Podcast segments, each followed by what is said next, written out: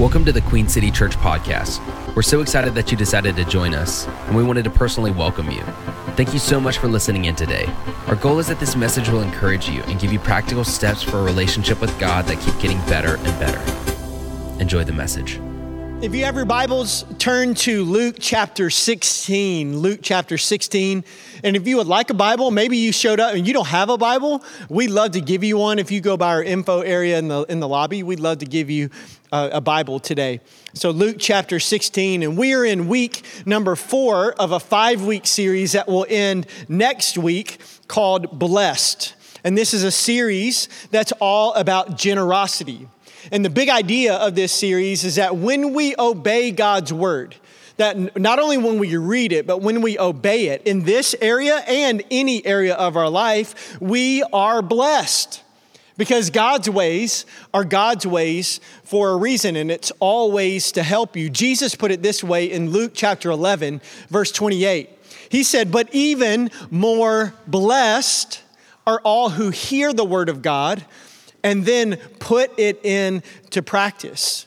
And just to be clear, the message of this series is not that we give to get. The message of this series is that we get to give.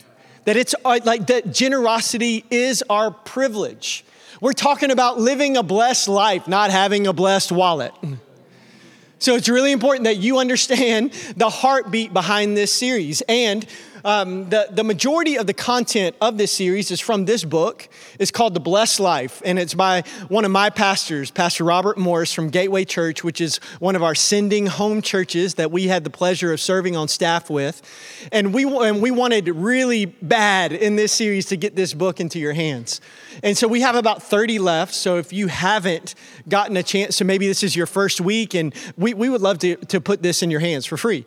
And so you can go by our info area in the in the lobby, and we'd love to give this to you today. But we only have 30 left, so go afterwards and get it today. And in this series, we've learned that the Bible talks a whole lot about generosity and about money. And if you dive deep into the scriptures, you will find that Jesus, that Jesus himself, he talks a lot about generosity. I just finished up the book of Luke in my personal devos, which is what I call my time with God. Just when I, I, wake up every day and I spend time with God and I read through His Bible, and I just finished in my Bible reading plan Luke and the Gospel of Luke. And I was blown away this time. I mean, I've read it a lot, but this time, maybe it's because I'm studying so much for this series, I just noticed how often Jesus talks about things like money and possessions and generosity. And Luke chapter 16 is one of those chapters where he's talking about this subject. And so we're going to start today in verse 9. And this is what this is Jesus talking. And he says this He says, Use your worldly resources to benefit others and make friends. And we're going to come back to that at the end of the message. Then, when your earthly possessions are gone, they will welcome you to an eternal home. And then I love this verse. I love this verse. It says, If you are faithful in little things, you will be faithful in large ones. I love that verse. In fact, that applies to so many areas of our life, not just generosity. He says, if you are faithful in little things, you will be faithful in large ones. But if you are dishonest in little things, you won't be honest with greater responsibilities. And if you are untrustworthy about worldly wealth, who will trust you with the true riches of heaven? Now, underline that and make sure that you know, maybe write in your Bible, that what he's talking about there is people. People is the true riches of heaven. It's not finance, it's people. And so then he goes on to say in verse 12, and if you are not faithful with other people's things, which by the way, we learned in week one, that, that life is all about stewardship, that God is the owner, and that we are the stewards of every single thing that we have. And really, that stewardship is just simply taking care of something that is not yours. Can I get a good amen from the church? And so he says that if you are not faithful with other people's things, talking about that stewardship principle, why should you be trusted with things of your own? And then here's where we're going to be today. In verse 13, it says, No one can serve two masters, for you will hate one and love the other. You will be devoted to one and despise the other. You cannot serve both God and money. Now, that very last word in the New Living Translation, money, that's really not the best translation. If you really dive deep and study this passage, you'll find that older translations of the Bible, they use a very different word, a word that really isn't used today. And so, in these modern translations, just for the sake of us understanding it, they often translate it money. But listen to what it says, that same exact verse in the New King James Version of the Bible. It says, No servant can serve two masters, for either he will hate the one and love the other, or else he will be loyal to the one and despise the other. It says, You cannot serve God and mammon. Mammon? So, a couple weeks ago, we talked, to, and you can go back and listen to this. We have a we have an audio podcast. I preached a message called "What in the World is Tithing?" And so this week, if you're taking notes, with a, which I hope you are, they're, they're going to check them in heaven. Um, I want to I want to answer this question: What in the world is mammon? What in the world is mammon? We got to pray before we jump into that. Okay, let's pray. God, we love you. Will you help us understand what in the world is mammon? In Jesus' name, and everybody said, Amen. Amen. Um, how many of you know, just by a show of hands, uh, how many of you know someone that always uses big words but the majority of the time, like you don't have a clue what they mean. Come on, you got anybody like that in your life? The person that tries to intimidate you with their intelligence and vocabulary? There's people that use these big words. Now, in my experience with this, when this happens, you really only have one of two choices. Like the first choice that you can make is you just fake like you know. Like, oh, yes, that's a great word. That's Yes, I agree. I, I concur. You know, it's just like you just disagree. You fake and you fake like you know, or you have to kind of humble yourself and you just have to ask, what does that word mean? Like, I know you said that, but I don't understand what you mean. And I felt that the very first time that I heard this word mammon. Now, I, my story is that I grew up in church. There's never been a time in my life, from the time I was born until today, that I've been far from, from the church. I've always been connected to the local church. Maybe that's your story, maybe it's not. But I can tell you, even growing up in church, I knew a lot about the Bible. Um, I, I, I, I, was, I was taught a lot of things, but I was never taught this. In fact, I never heard this word until I heard a teaching on it when I was in my 30s. And honestly, it blew my mind. And it was something that changed my life. And so today, we're going to be answering that question what in the world is mammon? So let me give you three things today. Number one, mammon is not money. Mammon is not money. See, mammon and money are not the same thing. You don't go to Fifth Third and roll up in there and say, hey, I'd like to deposit 500 mammon, please. You don't do that because mammon is much more than money. It actually comes from this Aramaic word which means riches, but, the, but it originates from a Syrian false god that was named Mammon. Now, this word is only used four times in the entire New Testament, all by Jesus, and three of those four times are used in the verses that we just read. So, every other time that you're reading your Bible and you see the word money in the New Testament, it is not the same Greek word as mammon. And that's because money and mammon are different. See, God is not anti money, God is anti mammon. Yeah, but like, doesn't the Bible say that like money is the root of all evil? I think I heard that somewhere. Doesn't the Bible say that? No, it does not. Come on, people, read your Bible, and you'll see in 1 Timothy chapter 6 verse 10 it says for the love of money is the root of all kinds of evil. It doesn't say that money is the root of all evil. It says that the love, the worship of money is the root of all evil. That's because mammon is not money. So if it's not money, what in the world is it? Number two, mammon is a spirit. Mammon is a spirit. Some of you are like, all right, here we go. I knew this church was weird deep down. now I'm talking about spirits. I knew it.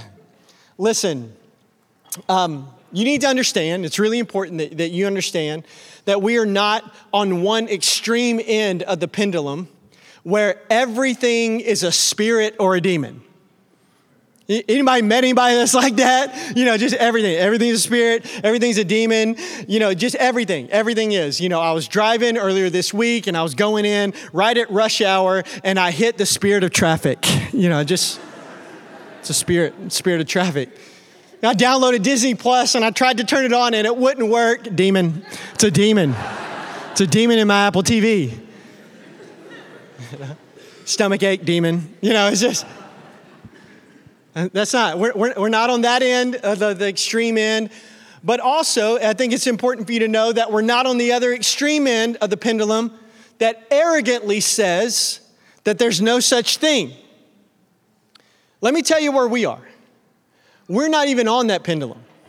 We're in a totally different pendulum that believes that this is the Word of God, that it's alive, that it's active, that it's true, that it's timeless.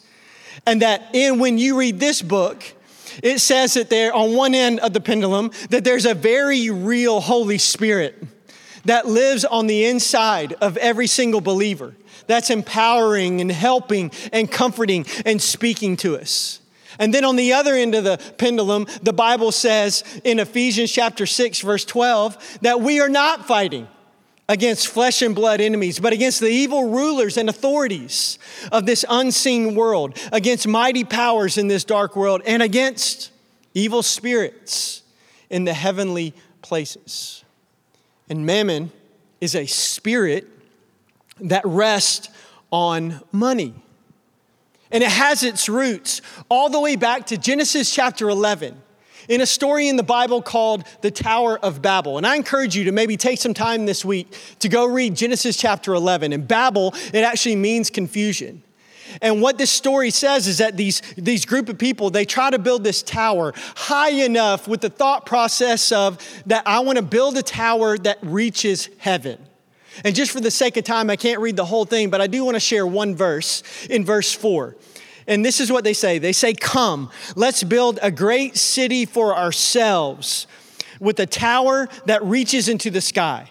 This will make us famous and keep us from being scattered all over the world. What you need to understand is that the Tower of Babel was this attempt to build a tower tall enough to get to heaven so that they could get to heaven by their own energy and their own efforts.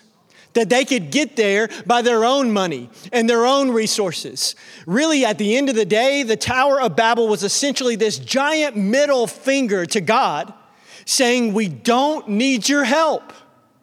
We can do this all on our own. Listen, we want your kingdom, but we don't want you to be our king. And so we'll build it ourselves and we'll get ourselves there with our resources and our money and we'll do it all ourselves. Here's what you got to get that mammon is a spirit that says, I don't need God if I have money. That I don't need it. God, I don't need you because I'm set. It's this spirit that says, I don't need God if I have money, and mammon is a huge liar. And he's constantly whispering these lies to us like, if only you had more money, all your problems would go away. That if you had more money, people, people would finally respect you. That if you had more money, you could do whatever you wanted. That if you drove the right car, if you lived in the right house, in the right zip code, in the right neighborhood, if you got the right job with the right salary, that if you wore the right clothes, then you'd finally be happy.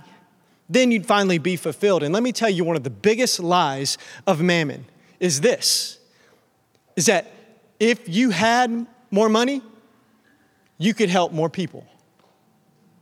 Oh, yeah. Mammon can get real spiritual on you real quick. Have you ever thought that? Like, if I just have more money, I could just help more people. I'll submit to you that if you don't help people with what you have right now, you'll never have more. Get this. All throughout the Gospels Matthew, Mark, Luke, and John, which is the eyewitness accounts of Jesus here on planet Earth. All throughout there, Jesus had so many interactions with people. He gave a lot of advice. And can I tell you what he never told somebody? You need more money. That's the answer to what's going on in your life. And you got to understand, he talked to sick people, he talked to lame people, he talked to people with terminal illnesses, he talked to blind people, desperate people, poor people, and his answer was never, you need more money. That's what you need. You need more money. That's because money is not the answer to your problems, God is. And so, mammon is not money. Mammon is a spirit. And here's what that spirit does. Number three, Mammon is always trying to take God's place. It's always. That's Mammon's agenda, is to always take God's place. That's why Jesus, in this passage in verse 13, he uses such strong, definitive language where he says, No servant can serve two masters, for either he will hate the one and love the other, or else he will be loyal to the one and despise the other. You cannot, you can't do it. You cannot serve God and mammon. And when I read this verse, two things stand out to me crystal clear. One is that it is possible to serve mammon. It is possible. You just can't serve mammon and God. So it is possible to serve. And then, second, that it's impossible. You can't do it. There's no way. It's impossible to serve both at the same time. That you and I, we cannot serve two masters any more than we can walk in two different directions at the same time. So let me give you a picture of what this looks like. And Young, will you help me out with this? You do this? Okay, I know you're taking notes and you have to put your phone away. That's why he was on his phone. He was taking a lot of notes. Okay, so why don't you face everybody? Everybody, this is Young. Can you say hi, Young, on the count of three? One, two, three. Hi, okay, so this is what I want you to do, Young. Okay, just to make the scriptures come alive for all the people in the church today, this is what I need you to do. I'm gonna just tell you to do some stuff, and all you have to do is do exactly what I tell you to do. That's it. But there's one other thing I need you to do. I need you to also do everything that Jasmine tells you to do. Okay?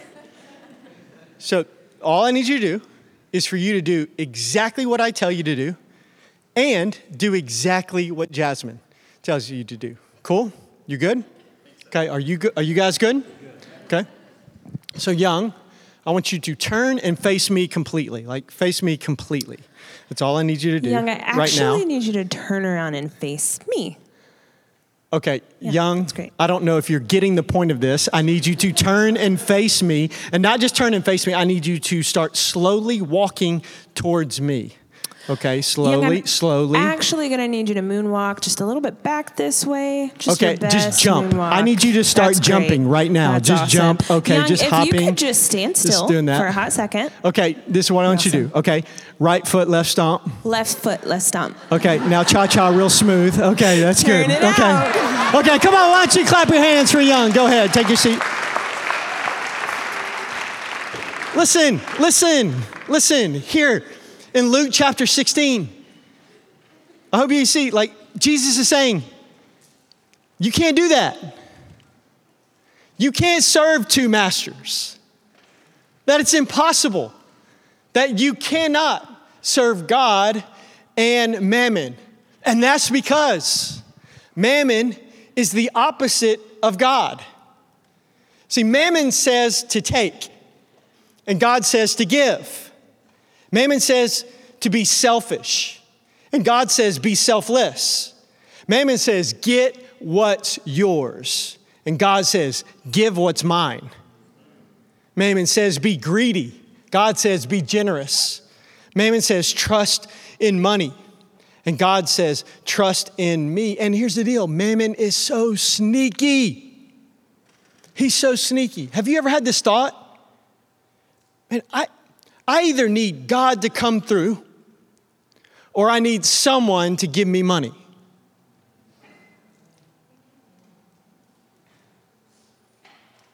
You know, I, I need to get that winning lotto ticket in the name of Jesus. I need a relative that I don't know, therefore I have no heart connection. to no longer be on this planet, but have some inheritance that I can get. Have you ever had that thought? Maybe not the last one, that's pretty dark. Okay. Have you ever had the thought? I either need God to come through or I need someone to give me some money. I either need God to come through or I need mammon to come through. Write this down.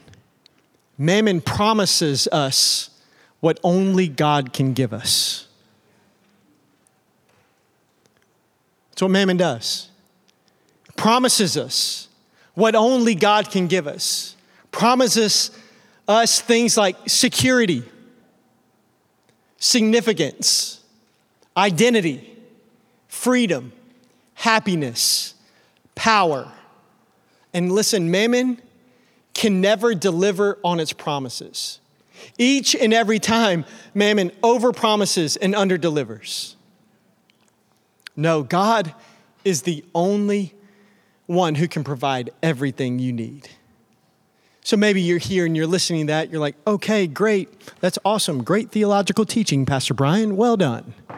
So I get it.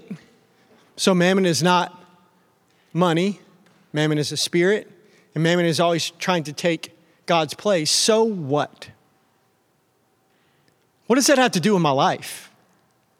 What practically do, could I even possibly do with this information?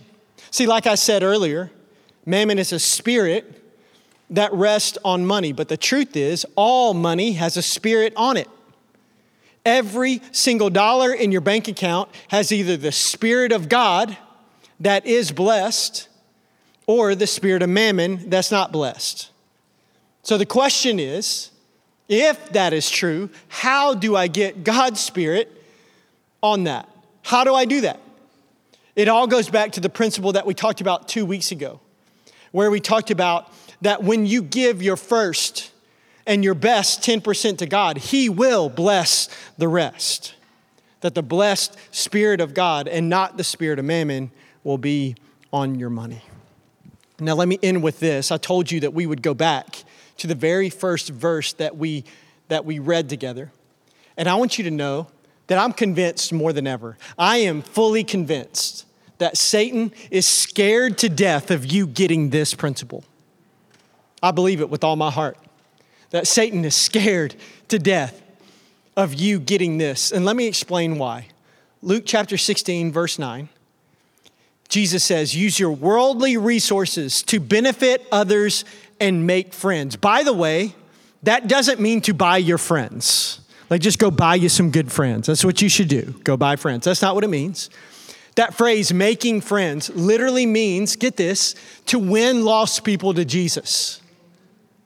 To help people make the most important decision of their life, to give their life to Jesus. So he says, use your worldly resources to benefit others and make friends. Then, when your possessions are gone, and by the way, that will happen to each and every one of us. I don't care how much you have. I don't care how much is in the 401k. I don't care how much you accumulate in this world. We're all leaving it here. What's that phrase that like you never see a hearse pulling a U-Haul? Like you never, like it's, we're leaving it here.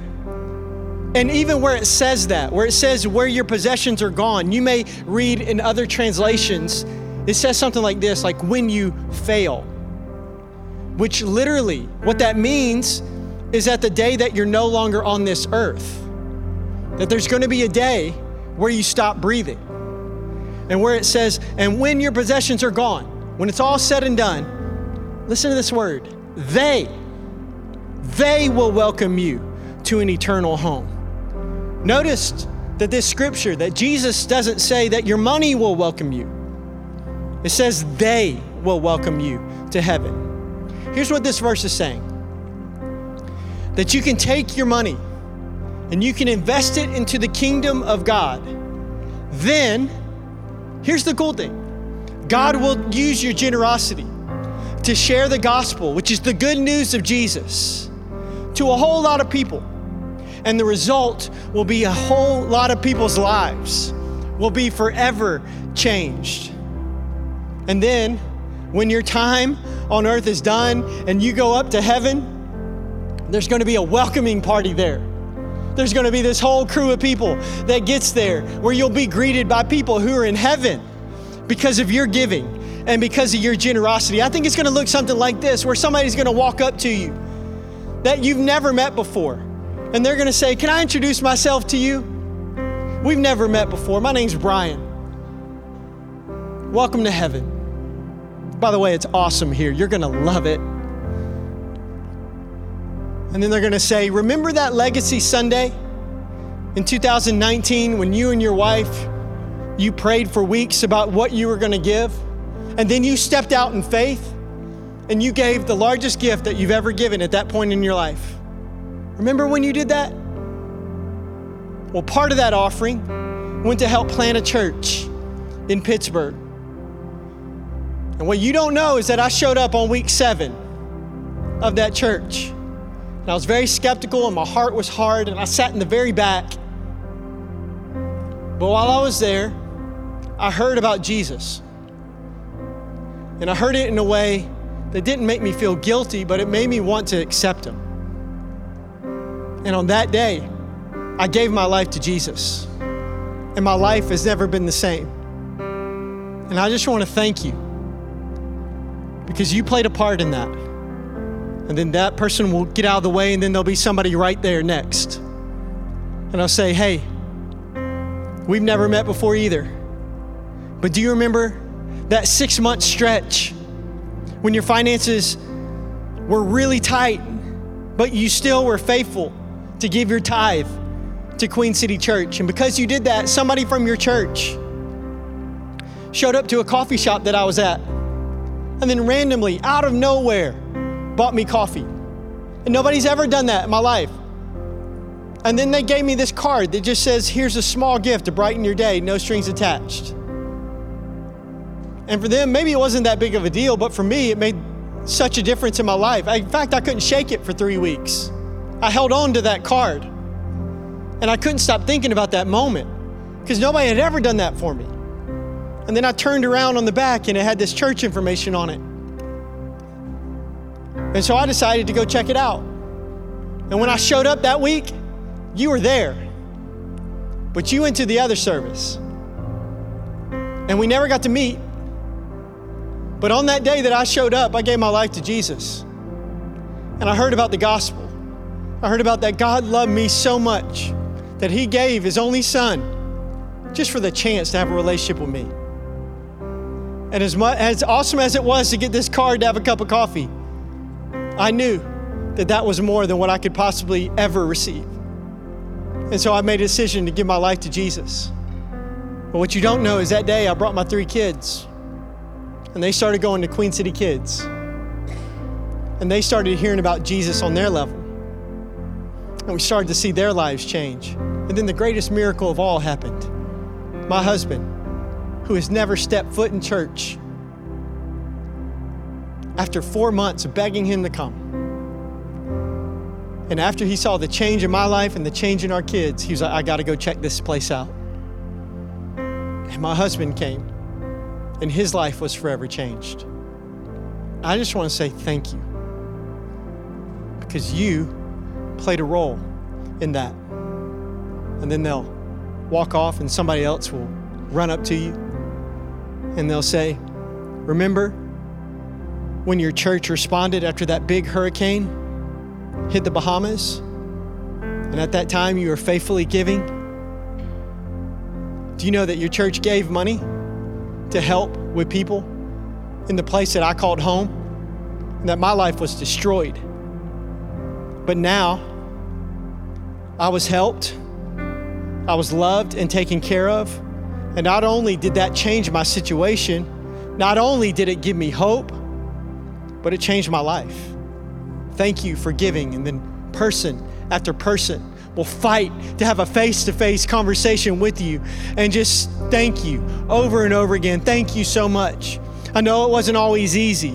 I know it was a sacrifice. I know you didn't always have a lot, but you still gave. You still invested. You were still faithful. You were still generous. You made this whole Christianity thing not about you.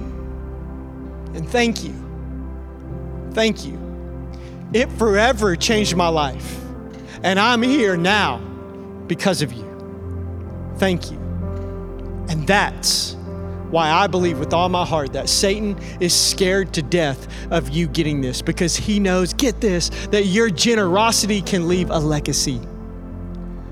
That it can leave a legacy that leaves an eternal difference on this world, that you can make an eternal difference with this. God can take your generosity and use it so that people far from God can meet Jesus. Let me put it this way heaven is getting bigger and hell is getting smaller by your generosity.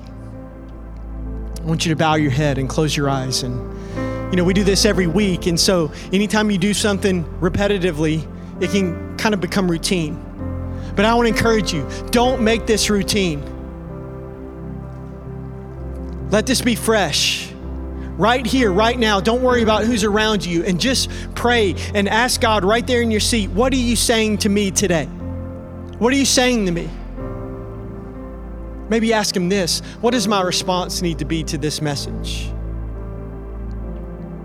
Let me be very clear that you experiencing that special moment in heaven where people come up to you and have those conversations, it won't happen because you buy in. It won't happen because of you giving money.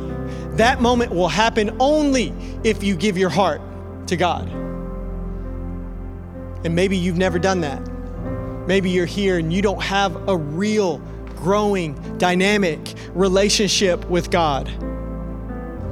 Maybe you're here and you just feel so far from God. We want to give you the opportunity, and we do this every week, every service, because we feel like it's the most important decision you'll ever make. And it's the decision to follow Jesus, to give him your heart, to go all in to start, or maybe for some of you to restart. Maybe you've never had a relationship with God. Today you can. You can leave different than when you came. But maybe you're here and you have in the past, and now you don't. Here's the great thing you're one decision away from that changing.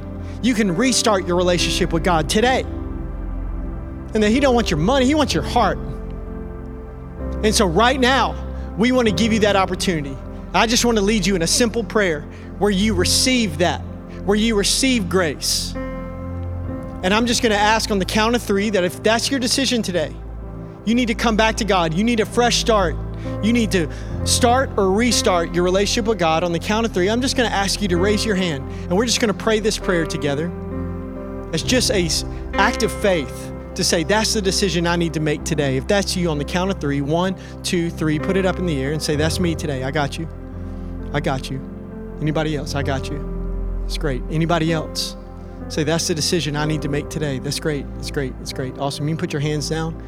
Maybe just pray something like this in your heart. Just say, Jesus, I love you so much. And what I recognize today is that I need you. I just don't want you in my life. I need you in my life. And I'm sorry that I've lived my life without you, whether it's been my whole life or whether it's been a chunk of my life. I'm sorry. I repent, I turn, I go in the different direction. And I'm sorry that I've lived my life without you. Will you come live inside me, change me? Will you make me brand new? And just whisper this right there. Just say, I surrender my whole life to you. I give you my life. And I choose to follow you. For the rest of my life, I choose to follow you. And God, we pray this in the mighty, powerful, awesome name of Jesus. And everybody said, Amen. Come on, church, can we clap our hands for those people that just made that decision? Come on, that's awesome. That's awesome. We are so proud of you. Thank you so much for joining us today.